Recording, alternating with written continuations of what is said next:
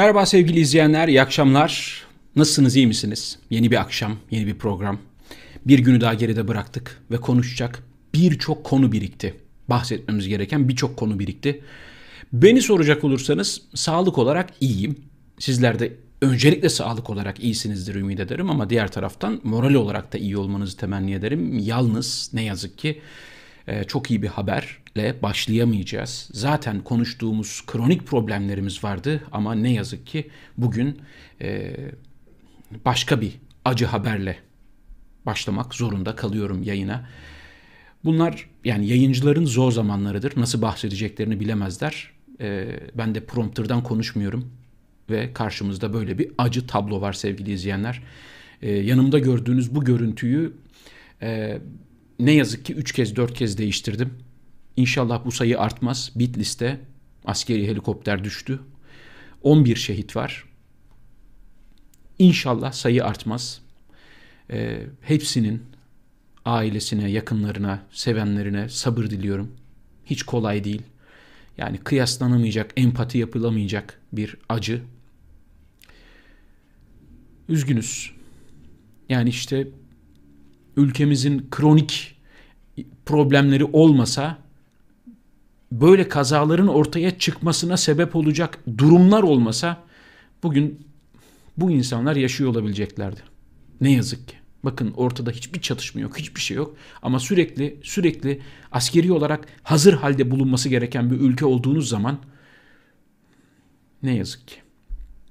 Çok üzgünüm. İnşallah sayı artmaz.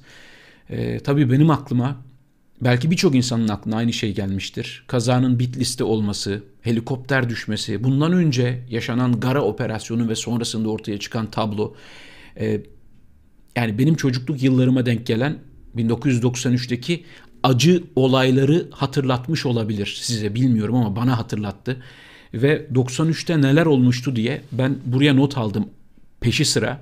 Kronolojik sırayla bunlardan bahsedeceğim ama kısa kısa e, olmamasını temenni ederek hani derler ya ağzımdan yel alsın yani olmamasını e, temenni ederek 93 yılını size hatırlatacağım. Çünkü yaşananlar onu hatırlatıyor, o yılı hatırlatıyor bize. 93 yılında 93 yılın hemen başında Uğur Mumcu'yu kaybettik bir suikastle. Sonra Eşref Bitlis'in ve yanındaki silah arkadaşlarının uçağı düştü şüpheli bir şekilde. Sonra Turgut Özal öldü şüpheli bir şekilde. Hala aydınlatılmış bir durum değil biliyorsunuz. Sonra Madımak'ta 33 insan katledildi, yakıldı. Sonra Başbağlar'da 33 masum köylü katledildi. Sanki Madımak'taki olayın intikamı alınıyormuş gibi bir görüntü oluşturulmaya çalışıldı. Sonra ortaya çıktı ki olayın failleri açıkladılar. İşte JITEM'in işiymiş. İtiraflı bir şey bu. Sonra Bingöl'de 33 silahsız er katledildi. Bakın bunlar peşi sıra olan olaylar. Çok yakın tarihlerde oldu. Yaşı bana yakın olanlar çok iyi hatırlayamayabilirler. Çünkü biz o zaman 9-10 yaşındaydık. Normal çok iyi hatırlamamanız. Sonra çok yakın bir tarihte Tu General Bahtiyar Aydın bir suikaste kurban gitti. Erzurum'un Çat ilçesinde bir kahvehaneyi taradılar. 38 insan katledildi. 93 yılı içinde çok kısa zamanda birbirine çok yakın tarihlerde hatırlamamız gereken çok önemli olaylardan bazıları bunlar. Ne alaka diyeceksiniz? Bugün ne yaşıyorsak, bugün başımızda nasıl belalar varsa, bugün artık çözülemez hale gelen ne kadar çok kör düğüm varsa karşımızda, ne kadar çok çıkmaz sokak varsa, gidip gidip tosladığımız duvarlar, 93 yılında atılan tohumlar, bugün bize zehirli meyveleri düşüyor.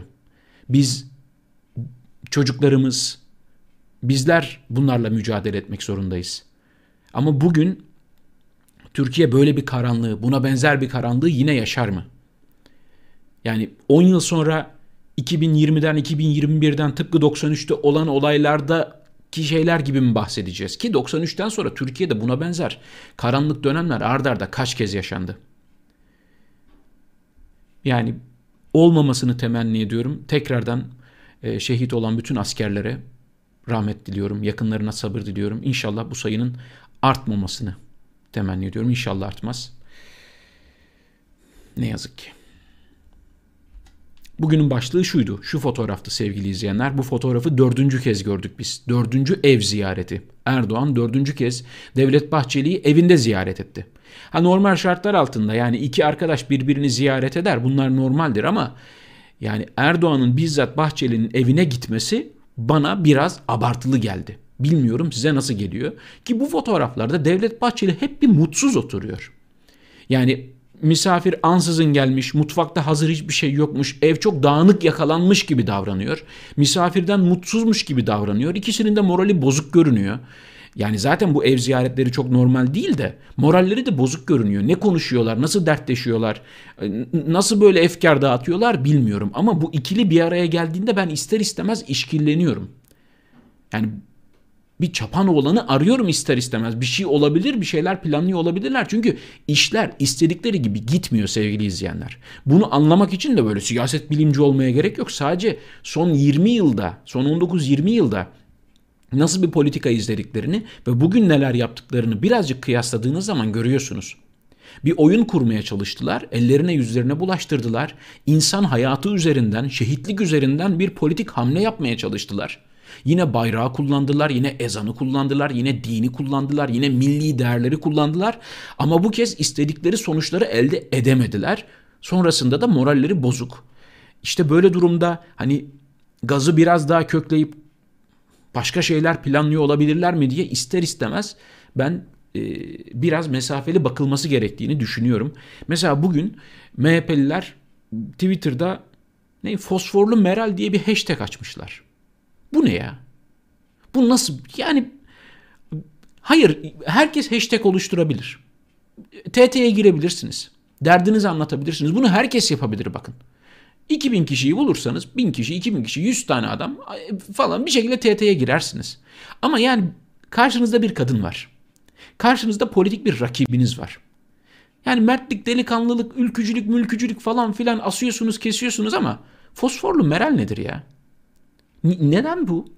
Ya da AK Partili yetkililerin, AK Partili milletvekillerinin sürekli böyle abuk subuk şeyler söyleyip sürekli kendilerini tekzip etmeleri, düzelt. Ben öyle demek istememiştim aslında ben onlara Allah belalarını versin demedim de şöyle demek istedim de falan. Dikkat ediyor musunuz? Bu normal şartlar altında kolay kolay yapmadıkları hatalar bunlar. Güç ellerinde, medyanın %95'i ellerinde ama tahmin ediyorum e, yani toplumun psikolojisini istedikleri gibi yönlendiremiyorlar. Muhalefeti istedikleri yere sürükleyemediler. İstedikleri noktaya sürükleyemediler ve bir araya gelip şimdi dertleşiyorlar. Düşkünler evi. Ya düşünsene Devlet Bahçeli ile Tayyip Erdoğan'ın ev arkadaşı olduğunu. Böyle bekar evi düşünün. İkisi ev arkadaşı böyle. Allah Allah. Yani düşünün mutfakta bulaşık kalsa dış güçleri suçlayacaklar. Tabii. İlginç. Her gün küsüp yeniden barışırlar filan yani. Böyle acayip bir şey. Ama bana bu fotoğraf ilginç geliyor. Bu fotoğrafın ileride önemli bir arşiv değeri olacağını düşünüyorum. Devlet Bahçeli'nin böyle hüzünlü oturması da ilginç. Bir derdi var. Erdoğan kendileri gibi düşünmeyen, kendileri gibi yaşamayan, kendilerine boyun eğmeyen herkese fütursuzca saldıran küçümseyenlere meydanı bırakmayacağız demiş. Yani normalde bunu Japon bir politikacı söylese herhalde harakiri yapacak dersiniz. Yani Erdoğan Japon olsa yani kimden bahsediyor dersiniz? Ben diyorum bakın son zamanlarda artık prompterda ne yazdığını okurken anladığını düşünmüyorum. Yani şu an ben ne okuyorum? Bu söylediklerim ne anlama geliyor? Bu laf kime gidiyor? Böyle düşündüğünü ya, prompterda bir şey yazıyor okuyalım. Günde kaç konuşma yapmamız lazım? 8 yerde konuşacağız. Prompterdan ne geçiyor? Artık okuyup devam ediyor. Gerçekten yani şöyle bakın samimi söylüyorum sevgili izleyenler. Yani e, insan bir metin hazırlar. Ben de böyle küçük küçük notlar alıyorum bakın. Yani buralara bir şeyler yazıyorum. Ondan sonra yani prompterdan okuyarak devam ettiğim zaman bir yerden sonra insan dalıyor. Yani gerçekten kitap okurken falan hatırlayın kendinizi. Ya ben ne ara buraya geldim unutmuşum ne, burayı nasıl okudum falan dersiniz değil mi? Prompterdan okurken dalıyor bence. Ne dediğinin farkında değil. Ağzından çıkan laf haberi bile yok yani ya da aynaya bakarak konuşuyor bilmiyorum. Şurada da diyor ki CHP yıllarca bu ülkenin vatandaşlarının bir bölümünü Atatürkçülük, laiklik, demokratlık, çağdaşlık gibi değerleri kullanarak istismar etmiştir. E kalanını da biz kullanalım dedik. Evet onlar bir kısmını istismar etmişler. Biz de dedik ki burada bir şey var biz de buradan yürüyelim canım. Evet Burada da din var, milliyetçilik var, ezan var, cami var, Kur'an var, şehit var, bayrak var, Kabe var, Mekke var, Medine var, Kudüs var falan yani. İkinci Abdülhamit var, Osmanlı var, Selçuklu var. 2071 hedefi var ya adamların. 2453 falan yani konuşuyorlar. Göklerden gelen bir karar vardır diyerek bildiğiniz yani Allah'ı alet ediyorlar ya. Bakın budur yani. Göklerden gelen bir karar vardır dediğiniz zaman Allah tarafından seçilmiş kimse modlarına giriyorsunuz yani. Nereden biliyorsunuz? Nereden biliyorsunuz? Şunu söyleyeyim. Yani ilginç bir şey söyleyeceğim mesela. İnanan arkadaşlar, Müslüman arkadaşlar, dindar arkadaşlar. Mesela Allah'ın varlığını insanlar düşüne düşünen bir yaratıcının varlığına inanmak zordur yani. Bak yaratıcının varlığına inanmak. inanmak basit bir şey değildir. Sonra o yaratıcının seçtiği kulları üzerinden diğer yarattığı kullarına mesaj gönderdiğine bir mesaj taşıyıcı bir peygamber olduğuna inanmak o da daha da zor bir şeydir. Ya bu kadar zorluk varken diğer taraftan işte seçilmiş insan, görevli şahsiyet bilmem ne Allah tarafı göklerden gelen karar falan. Yani kaldı ki yani ben hani geçmişte edebiyat Türkçe öğretmenliği yapmış bir insan olarak söylüyorum. Yani gerçekten Türk edebiyatındaki önemli şairlerden birisidir Sezai Karakoç ve çok iyi bir şiirdir. Sürgün ülkeden başkentler başkentine gerçekten iyi şiirdir. Bir şiire yapılabilecek en büyük kötülüğü yapıyorlar. Ne yapsalar boş göklerden gelen bir karar vardır. Seçimi kaybettikleri zaman da şey diyorlar. Yenilgi yenilgi büyüyen bir zafer vardır. çok yazık çok. Bu arada bugün yayının son kısmında size bir dizi tavsiye edeceğim. Bak rating yapmak için değil de sona bıraktım. Yani haberler bittikten sonra bir dizi tavsiye edeceğim. Yani ben son günlerde izledim ve gerçekten beni çok etkiledi yani. Çok mesaj aldım ben. Çok fazla spoiler vermeyeceğim tabii dizi hakkında. Özlem Zengin, HDP'nin eş başkanları, İyi Parti'nin genel başkanı kadın ama seçmenleri erkek ağırlıklı. Ama bizde öyle mi? Biz hepimiz reisin yolundayız. Bizde kadın erkek diye bir şey yok. Hepimiz reise benzemeye çalışıyoruz. Yani bir tür geliştirdik. Evet. Bu ne, ne kıyası bu? Yani şimdi İyi Parti'nin genel başkanı kadın diye seçmenleri hepsi kadın mı olacak yani? Yani bu nasıl bir mantık bu? Yani aa, onun genel başkanı erkek hepimiz oraya vereceğiz. Böyle bir saçmalık olabilir mi yani? Bu nasıl neyin kıyasını yapıyorsun? Bir. İkincisi ya şu, hani kadın kelimesini ağzını almaması gereken bir kadın var karşımızda. Kadınlara yapılmış en büyük saygısızlık, en büyük saldırı son zamanlarda Özlem Zengin. Ne yazık ki. Bakın şimdi sizle bir fotoğraf paylaşacağım sevgili izleyenler. Gencecik bir kızcağız. Gen, ya özür diliyorum yani gencecik bir kızcağız var karşımızda. İsmi Rabia. Rabia Tanrı vermiş. Şuradaki tweette Rabia kendisini ve ailesini sürekli rahatsız eden ve şiddeti uygulayan bakın okuyorum tweet'i Bunlar tefeci, soldaki katil, ortadaki kaç kişiyi bıçakladı. Sağdakinin oğlu eroin kullanıyordu. Bunları tanıyan herkes biliyor bunların ne olduğunu. Siz de bilin. Sağdaki annemi bıçakladı. Üçü bizi darp etti. İkisi serbest ve gereken cezayı almalarını istiyorum. 7 Eylül 2020'de yani çok olmamış bakın bu tweet atalı. 7 Eylül 2020'de Rabia yardım istemiş. Sosyal medyadan yardım isteyenler kervanına katılmış Rabia. Ve ne yazık ki sevgili izleyenler Rabia bugün bu fotoğraftaki amcaları tarafından evinin balkonunda darp edilirken, dövülürken balkondan düşerek ölmüş. Ya da balkondan atılmış. Evet. Ve şu an bu şahsiyetler, bu karaktersiz, bu bu bu katiller kaçıyorlar. Rabia'yı kim korumalıydı? Rabia'yı korumak kimin göreviydi? Burada kimi suçlayacaksınız? Ya kaç kişi var ya? Kaç kişi var Twitter'dan yardım isteyen? Erdoğan'ı etiketleyen, Süleyman Soylu'yu etiketleyen, Adalet Bakanı'nı etiketleyen, Adalet Bakanlığı'nı etiketleyen, Haluk Levent'ten yardım isteyen, Atilla Taş'tan yardım isteyen, Cem Yılmaz'dan yardım isteyen yüzlerce, binlerce kadın var ya. Pardon ama ya bir insan neden bunu Twitter'a yazmak zorunda kalıyor? Bir insan neden Instagram'dan, YouTube'dan video paylaşarak hayatının tehlikede olduğunu yazmak zorunda kalıyor? O şehrin valisi, kaymakamı, o şehrin hakimi, savcısı, emniyet müdürü, polisi ne yapıyor acaba? Ya da herkes kendisini kendi imkanlarıyla mı güvence altına alacak, güven altına alacak? Herkes kendi güvenliğini kendisi mi sağlayacak? Yani ne istiyorsunuz? Büyük bir kaos çıkmasını mı istiyorsunuz yani? Nereye varsın bu? Memleketin her tarafında kendi adaletini kendisini sağlamak zorunda kalan insanların yani bu, bu neye dönüşür biliyor musunuz siz? Ama gencecik bir kız ya gencecik bir kız adalete güven, güvenemeyecekse, polise güvenemeyecekse ne yapacak? Kendisini nasıl koruyacak bu canavarlardan? Neyi, neyi bekliyorsunuz? İnsanlar şununla teselli oluyorlar sevgili izleyenler. İnsanlar işte bir caninin, bir katilin, bir tecavüzcünün cezaevinde birileri tarafından işte şişlenip bilmem ne falan işte adalet yerini buldu. Böyle adalet mi olur ya? Bir insan öldükten sonra, bir kadın öldükten sonra onu öldüren şöyle yapılmış da böyle yapılmış da onu onu onu hapishanede sağ bırakmazlar. Bu mu adalet? Sonra Süleyman Soylu sağda solda herkese ahkam kesiyor. Boğaziçi'nin eski rektörünü arayıp tehdit ediyor. Öğrencileri tehdit ediyor. Öğretmenleri tehdit ediyor.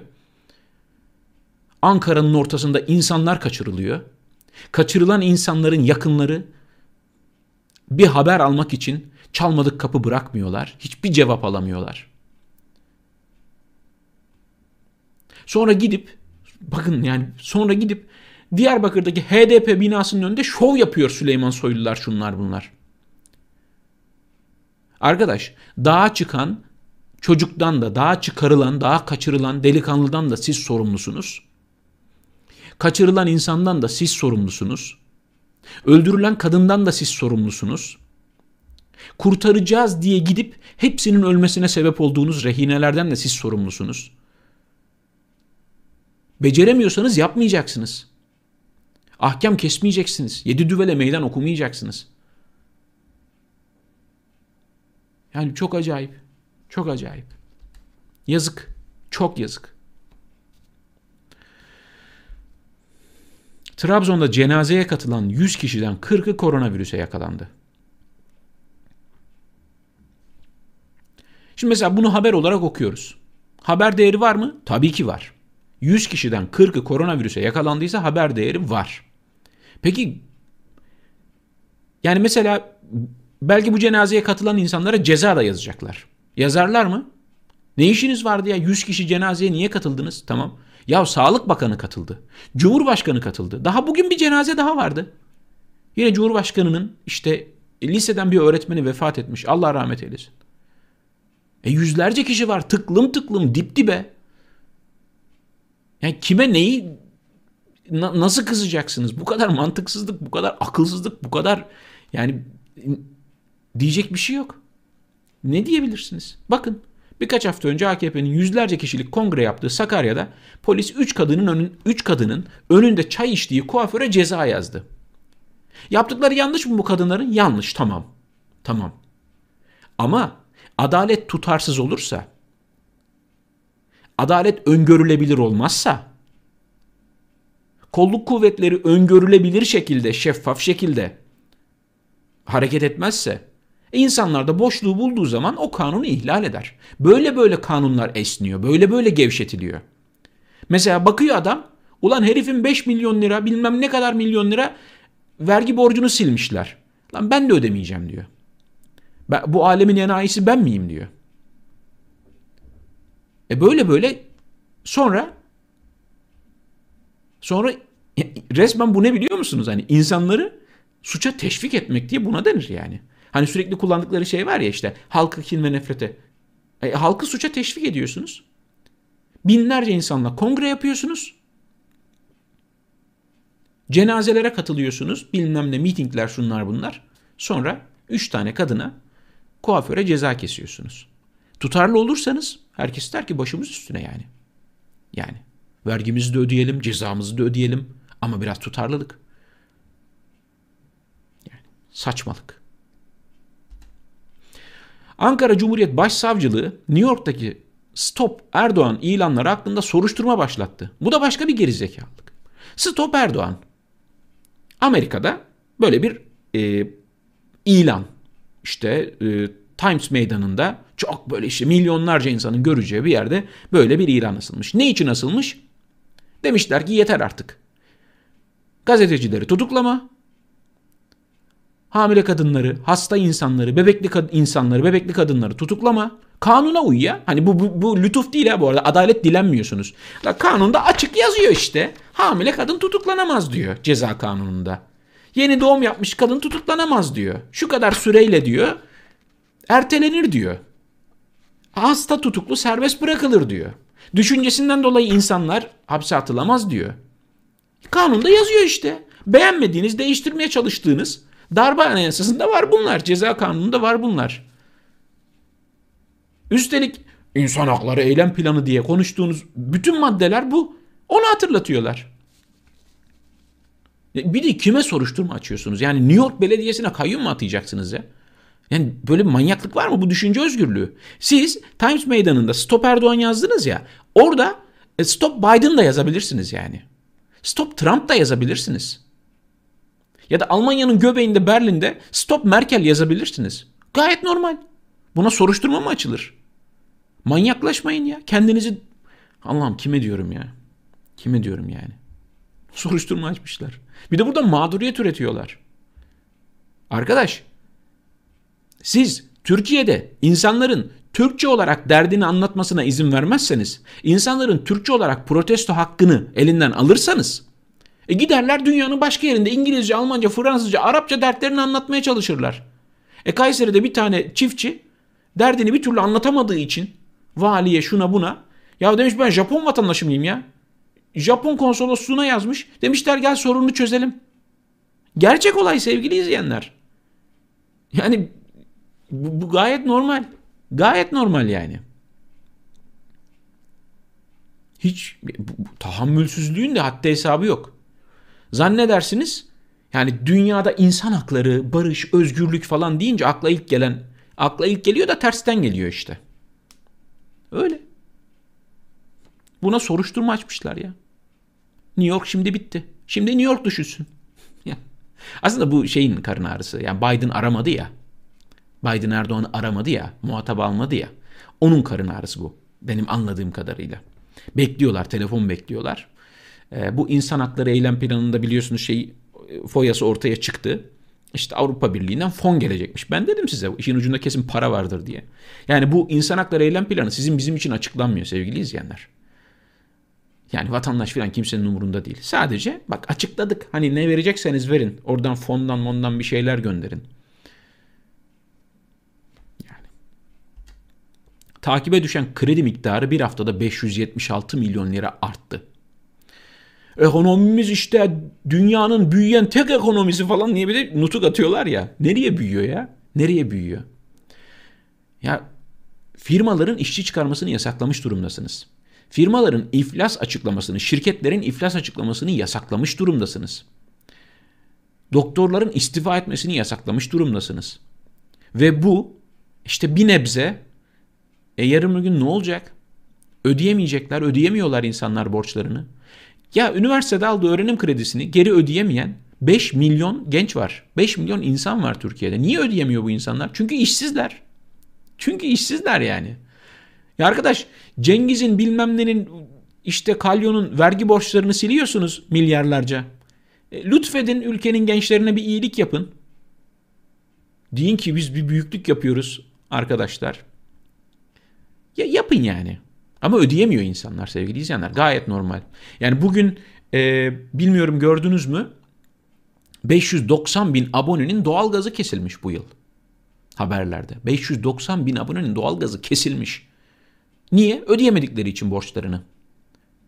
Peki yani bu insanlar nasıl ısındılar bu süre zarfında? Doğalgazları kesilince nasıl ısındılar? Bu insan hakkı ihlali değil mi? O evlerde hastalar varsa, o evlerde bebekler varsa yani çok ilginç ya. Edebiyat yapıyorlar sonra. Şey diyorlar biliyor musunuz? İşte Hazreti Ömer'i hatırlatıyorlar. Gerçi bu hangi Ömer bilmiyoruz da. Yani Ömer bin Abdülaziz de olabilir. Yani iki Ömer dönemi var çünkü. Hani e, dağlara şey Yemat'ın Müslüman memleketinde kuşlar açlıktan ölüyor demesinler. De öldü demesinler. Hani hep anlatıyorlar ya bunu. Vay be ne, ne büyük bir medeniyet.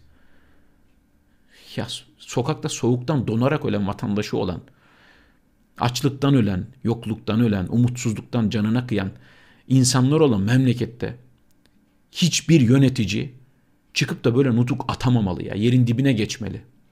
Ama geçmiyorlar. geçmiyorlar yani.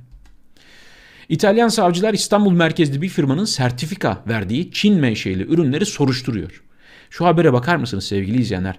İstanbul merkezli bir firma maskelere onay vermiş, sertifika vermiş ama maskeler yeterince koruyucu değilmiş. Yani standartlara uymuyormuş ama onlar uyuyormuş gibi göstermişler. İnşallah İstanbul merkezli bu firma Türk firması değildir falan diye öyle kendimizi avutmayalım yani. Sadece şu bir buçuk yıllık koronavirüs süresinde, sürecinde o kadar çok dolandırıcılık oldu. Dünyanın her yerinde oldu bu. Yani işte Çin'de sahte aşı üretip satmaya çalışanlar, sahte maske üretenler. Ya size daha acısını söyleyeyim. Şu bana neyi hatırlattı yani bir şekilde Türkiye'den işte Yunanistan'a geçmeye çalışan mülteciler var ya çoğunluğu Suriyeli ta Afganistan'dan Pakistan'dan gelenler var. İran'dan gelenler var. Onlara sahte can yeleği satılan bir memleket düşünün. Düşünün yani. Yani. Ne acı. Bakın Türkiye'nin problemi şu sevgili izleyenler. Türkiye'nin ana problemi şurada duruyor. Belediye CHP'ye geçti, barajın işletmesi devlet su işlerine verildi. Başkan CHP'den istifa edip AKP'ye geçti, baraj yeniden belediyeye verildi. Başkan çok büyük adammış. Şehrinin şeyi için, vatandaşının iyiliği için ne yapmış? CHP'den istifa etmiş, AK Parti'ye geçmiş bu sayede falan. Bu, bu rezalet ya. Bakın hani en baştaki fotoğraf var ya düşkünler evi dediğim yani saçmalıyorlar. Gerçekten işleri iyi gitmiyor, moralleri bozuk, saçmalıyorlar. Hem de irili ufaklı. En tepesinden en aşağısına kadar saçma sapan icraatlar bunlar. Yani New York'taki ilana soruşturma açmak, şu baraj meselesi, işte dediğim gibi bu AKP'li yetkili yok grup başkan vekillerinin şunların bunların abuk subuk konuşmaları, bir gün sonra tükürdüklerini yalamaları, işte MHP'lilerin dengesiz dengesiz konuşmaları falan. Yani çok acayip. Çok acayip. Bunun sebebi de şu bence. Yani Ali Babacan'dan bir alıntı yapıyorum. Ali Babacan önemli şeyler söylemeye başladı. Yani önemli şeyler, cümleler kurmaya başladı. Cesaret bulaşıcı bir şeydir. Şöyle söyleyeyim. İşte Meral Akşener çıkıp cesur bir çıkış yaptığında, cesur bir adım attığında bu başka bir muhalefet liderine de gerçekten esin kaynağı olabilir. Bir dakika ya ben de şu konuya değineyim. Öbür muhalefet lideri de çıkar der ki ben de şu konuya değineyim. Yani sonuçta bir adamdan, bir kadından, bir insandan her konuda konuşmasını bekleyemezsiniz. Ondan da bahsetsin, ondan da bahsetsin. Keşke olsa da hani mümkün değil. Ama sonuçta yani birilerinin bir şeyleri söylemesi lazım. Ali Babacan diyor ki siz çıplak arama iddialarına ciddiyetsizlikle yaklaşıp kadınları ve insan haysiyetini aşağıladınız. Kaçırılma haberleri yine sizin döneminizde dolaşmaya başladı. Sevgili izleyenler 2016'dan itibaren 32 insan kaçırılmış. 32 insan kaybedilmiş. Yani bu tabii ki 32'den ibaret değil. Bunun ta öncesi var cumartesi anneleri. Kaç cumartesidir bekliyorlar. Çocuğunun bir mezarını bulamadan, bir kemiğini bulamadan, çocuğundan bir iz bulamadan ölüp giden kaç anne oldu? Yani. Ve şimdi yeniden Türkiye'nin gündeminde, dünyanın da gündeminde. KHK marifetiyle çok sayıda suçsuz insanı açlıkla sınadınız, itibarlarını yok ettiniz. Siz hukuku katlettiniz diyor. Bu değerli. Yani önemli konulardan bahsediyor. Gerçekten hani insan hakları, insan hakları Evet. Diğer taraftan da muhalefetin mantıklı konuşması, muhalefetin akıllı, yani hani muhalefetin muhalefetlik yapmaya başlaması yetiyor aslında. Çok bir şey yapmalarına gerek yok. Gündemi muhalefetin belirlemesi. Demeye çalıştığım bu. 18-19 yıldır genelde Erdoğan bir şey söyler, muhalefet onun ortaya attığı sakızı çiğne. Onunla mücadele ederlerdi bilmem ne falan. Yani bir dakika ya. Bir dakika kontrolü siz elinize alın. Bu kadar büyük ekonomik krizin olduğu, bu kadar büyük problemlerin olduğu, hukuksuzlukların olduğu, insanların mutsuz olduğu, umutsuz olduğu bir ülkede muhalefet eğer gündem üretemiyorsa ya o zaman geçmiş olsun yani. Yani düşünün yapılan bütün anketlerde kararsızlar tek başına iktidara gelecek neredeyse. Niye? Tamam iktidardan memnun değiller ama elde de bir umut vaat eden bir muhalefet seçeneği yok. Hangisine vereceğiz diyorlar. E haklı olarak. Yani siyaset müessesesi, siyaset kurumu bu kadar umutsuz olursa böyle ama bir kıpırdanma görüyorum ben. Yani hadi inşallah. Bu haberi çok konuşmayacağım üstüne ama bir yerde saray varsa entrika vardır. Bir yerde saray varsa alavere dalavere vardır. Bir yerde güç varsa orada büyük sorunlar vardır. Bu da onlardan bir tanesi sevgili izleyenler. Buckingham Sarayı'nda sürekli yalan haberler üretiliyormuş vesaire falan filan. Yani e, ülkeyi yönetenler ne kadar mütevazı olurlarsa, ne kadar normal evlerde yaşarlarsa, ne kadar ulaşılabilir olurlarsa orada o kadar az entrika olur. Duvarlar ne kadar yüksek, kapılar ne kadar kilitli, hayat ne kadar şaşalıysa o kadar çok yalan dolan entrika vardır. İngiltere'de de bunlar oluyor. Google kullanıcıların %90'ını 3 iktidar yanlısı haber kuruluşuna yönlendiriyor. Google ve Facebook'un iktidar medyasını kayıran uygulamaları bağımsız medyayı baskılıyor. Yani bu haberi detaylarını da okudum ben. Önemli bir rapor. Bizzat da yaşıyorum bunu sevgili izleyenler. Özellikle Facebook'ta müthiş bir e, Facebook'un şeyi var. Ne derler? Sansür uyguluyor resmen böyle. Duvarlarla kaplıyor sizi. Türkiye'ye de bir temsilci atadılar ya ondan sonra içinde iktidarı eleştiren bir şey varsa videonuzun bitti tamam. Bitti. Hani en başta para kazanma özelliğini kısıtlıyor. Bunu kısıtla yani para için değil. Onu kısıtladığı videonuzu daha az insana gösteriyor zaten. Neden? Diyor ki ben bu videodan para kazanamam. Ben buna reklam koymayacağım için. E reklam koymayacağım videoyu ben neden önereyim ki diyor. Yani bu aslında böyle bir e, zincirleme soruna dönüşüyor. Yani bu, bunu son işte 4-5 aydır yani çok çok çok iyi hissediyorum. Birçok insan da bunu yaşıyor. Birçok arkadaşla konuşuyorum. Benim gibi yayıncılık yapan arkadaşlarla. Onlar da birçoğu aşağı yukarı aynı sorunlardan bahsediyor. Bir süredir e, ciddi bir şekilde e, ne derler alanların daraltıldığını söylüyorlar. Öyle. Elinizden ne gelir bu konuda? Ya mümkünse paylaşırsınız sosyal medya hesaplarınızda. Mesela Facebook sayfamı takip ediyorsanız ne bileyim oradan paylaşırsanız bu yayılmasını sağlar. YouTube'da da böyle. Yani.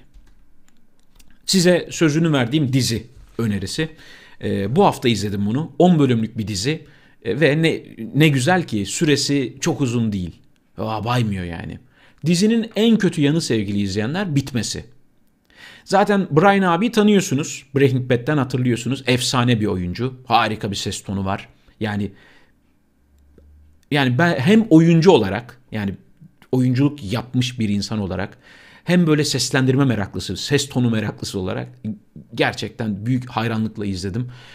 Ee, Your Honor yani hem senin onu yani onur yani sizin onurunuz hem de işte sayın yargıç yani böyle güzel bir de şeyi var vurgusu var.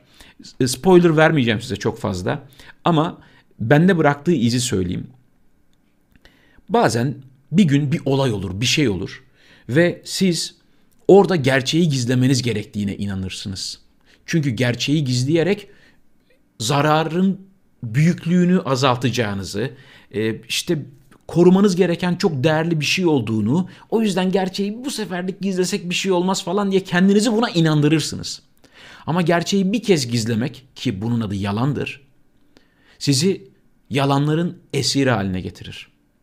Yani o kararı vermeden önce dünyanın en özgür, en rahat, en güvenilir insanıyken belki de bir anda verdiğiniz bir yanlış karar, söylediğiniz bir tane yalan sizi görünmez prangalarla bir yerlere bağlı, görünmez kelepçelerle yaşayan birine dönüştürüverir.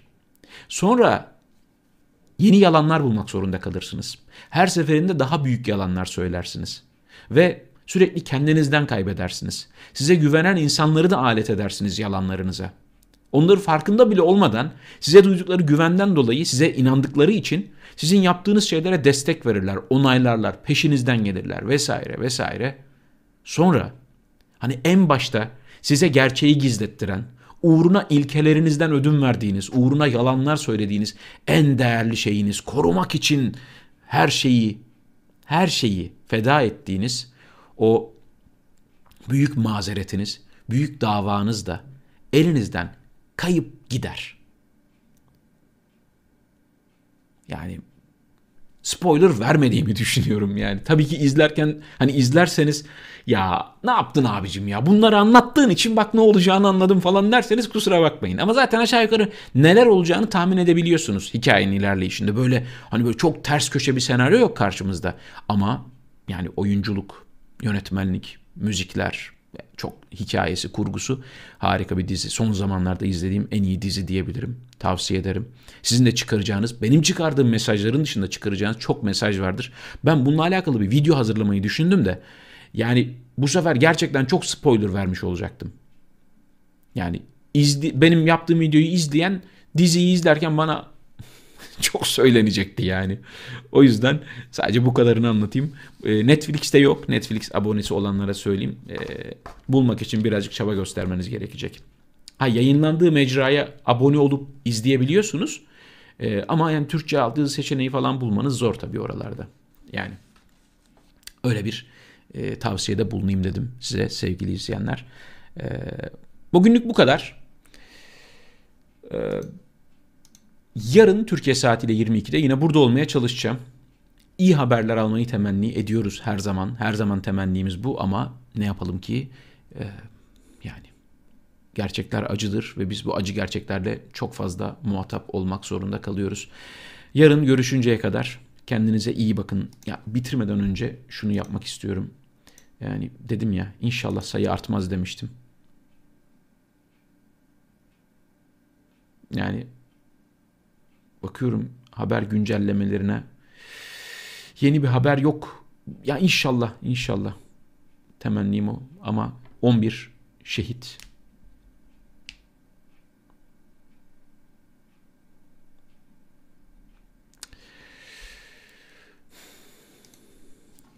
Üzgünüm. Allah rahmet eylesin. Mekanları cennet olsun. Yakınlarına tekrardan sabır diliyoruz.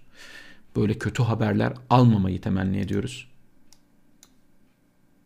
Yarın görüşünceye kadar kendinize iyi bakın. Hoşça kalın. Sağlıcakla kalın.